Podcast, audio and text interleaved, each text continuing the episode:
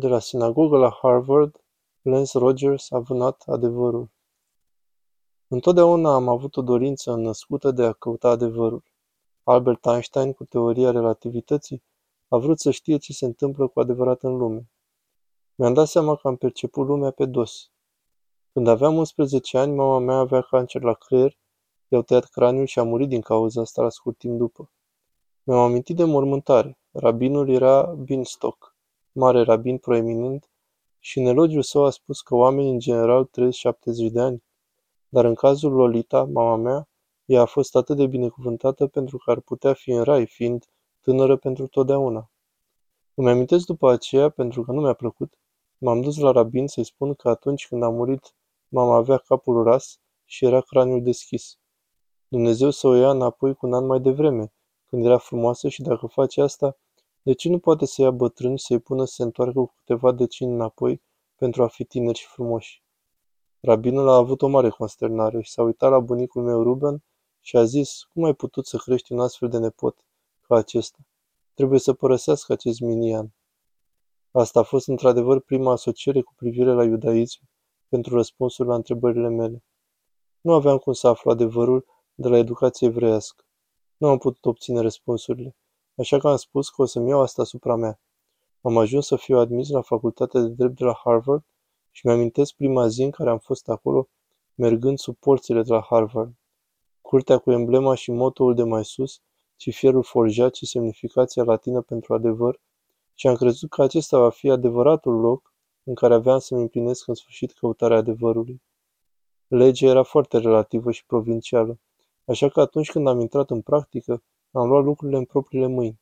Aș fi atot știutor, aveam de gând să scriu documente care ar putea prevede orice neprevăzut și clienții s-au adunat la mine. Eram cunoscut drept avocatul care putea rezolva problemele pe care alți oameni nu le pot rezolva. Nu puteam, dar eram atât de mândru de ceea ce făceam și chiar nu m-am uitat la ce se întâmplă cu restul vieții mele, la lucruri pe care nu te-ai baza pe notele mele. Căznicia mea era în cădere, aveam un fiu și pierdeam custodia lui. Tatăl meu era pe moarte și nimic nu reverbera cu adevărat în mine, pentru că eram atât de stânjenit. Și apoi pe deasupra, odată ce economia s-a schimbat la sfârșitul anilor 80, oamenii au contestat că am scris aceste documente. Cu adevărat că lumea mea se prăbușea într-un fel încât încă o dată am avut alt efort în care adevărul nu era atins. Și în mijlocul la tot am devenit serios. O femeie frumoasă pe nume Susan era ceva diferit despre ea, a avut o grijă și o bunătate extraordinară față de mine și fiul meu, într-un mod care a fost liniștitor. Cât de uzat mă simțeam în acel moment. Atunci când a venit la mine să mergem la o biserică, la o cină de Paște, condusă de un urmaș evreu al lui Isus Hristos, ceea ce nu avea sens pentru mine. A trebuit să mă ia lovind și țipând dar când m-am dus, el a vorbit despre legătura dintre robia sclavilor din Egipt și Isus vorbește despre robie și despre sclavie impusă de păcat. M-am simțit ca Helen Keller la fântână când s-a simțit ca apa. Apa a început să spună cuvintele din mâinile ei, fiecare pagină acelei Biblii îți vorbește despre limitele legii și că dacă inima ta nu este în cuvinte, nu merită hârtia pe care a fost scrisă. Pentru a crede că el, fiind perfect, ar muri, astfel încât eu să pot obține recompensa ca și cum aș fi repetat legea când nu am făcut asta. A fost incredibil de semnificativ pentru mine. S-a dovedit că retrospectiv eram la fel de prost ca toți acei evrei pe care i-am criticat la școala rabinică.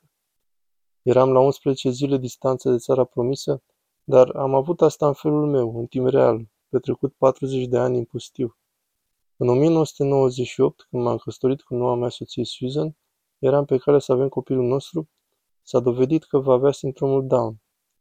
Am avut o viață destul de grea, cu mama murind de vreme și lucrurile pe care le-am confruntat și se descurcau acum. Nu aveam nevoie și de asta pentru tot restul vieții mele și pur și simplu nu am vrut să se întâmple. Credința mea a fost legată de Avram, care a fost dispus să arate credința lui în Dumnezeu, ucigându-și fiul. Ce prost aș fi dacă nu mi-aș putea arăta credința în Dumnezeu pentru a face actul natural de a lăsa pe fiul meu să trăiască. L-am numit Matei, ceea ce înseamnă darul lui Dumnezeu. Iar Susan și cu mine nu am avut idee cât de emoționant va fi. Toate lucrurile de care eram atât de plin și corelat cu meritul, toate au zburat pe fereastră, cu Matei care își ridică mâinile și comunică cu Dumnezeu. E o apropiere pe care oameni ca mine din jur o pot doar dori.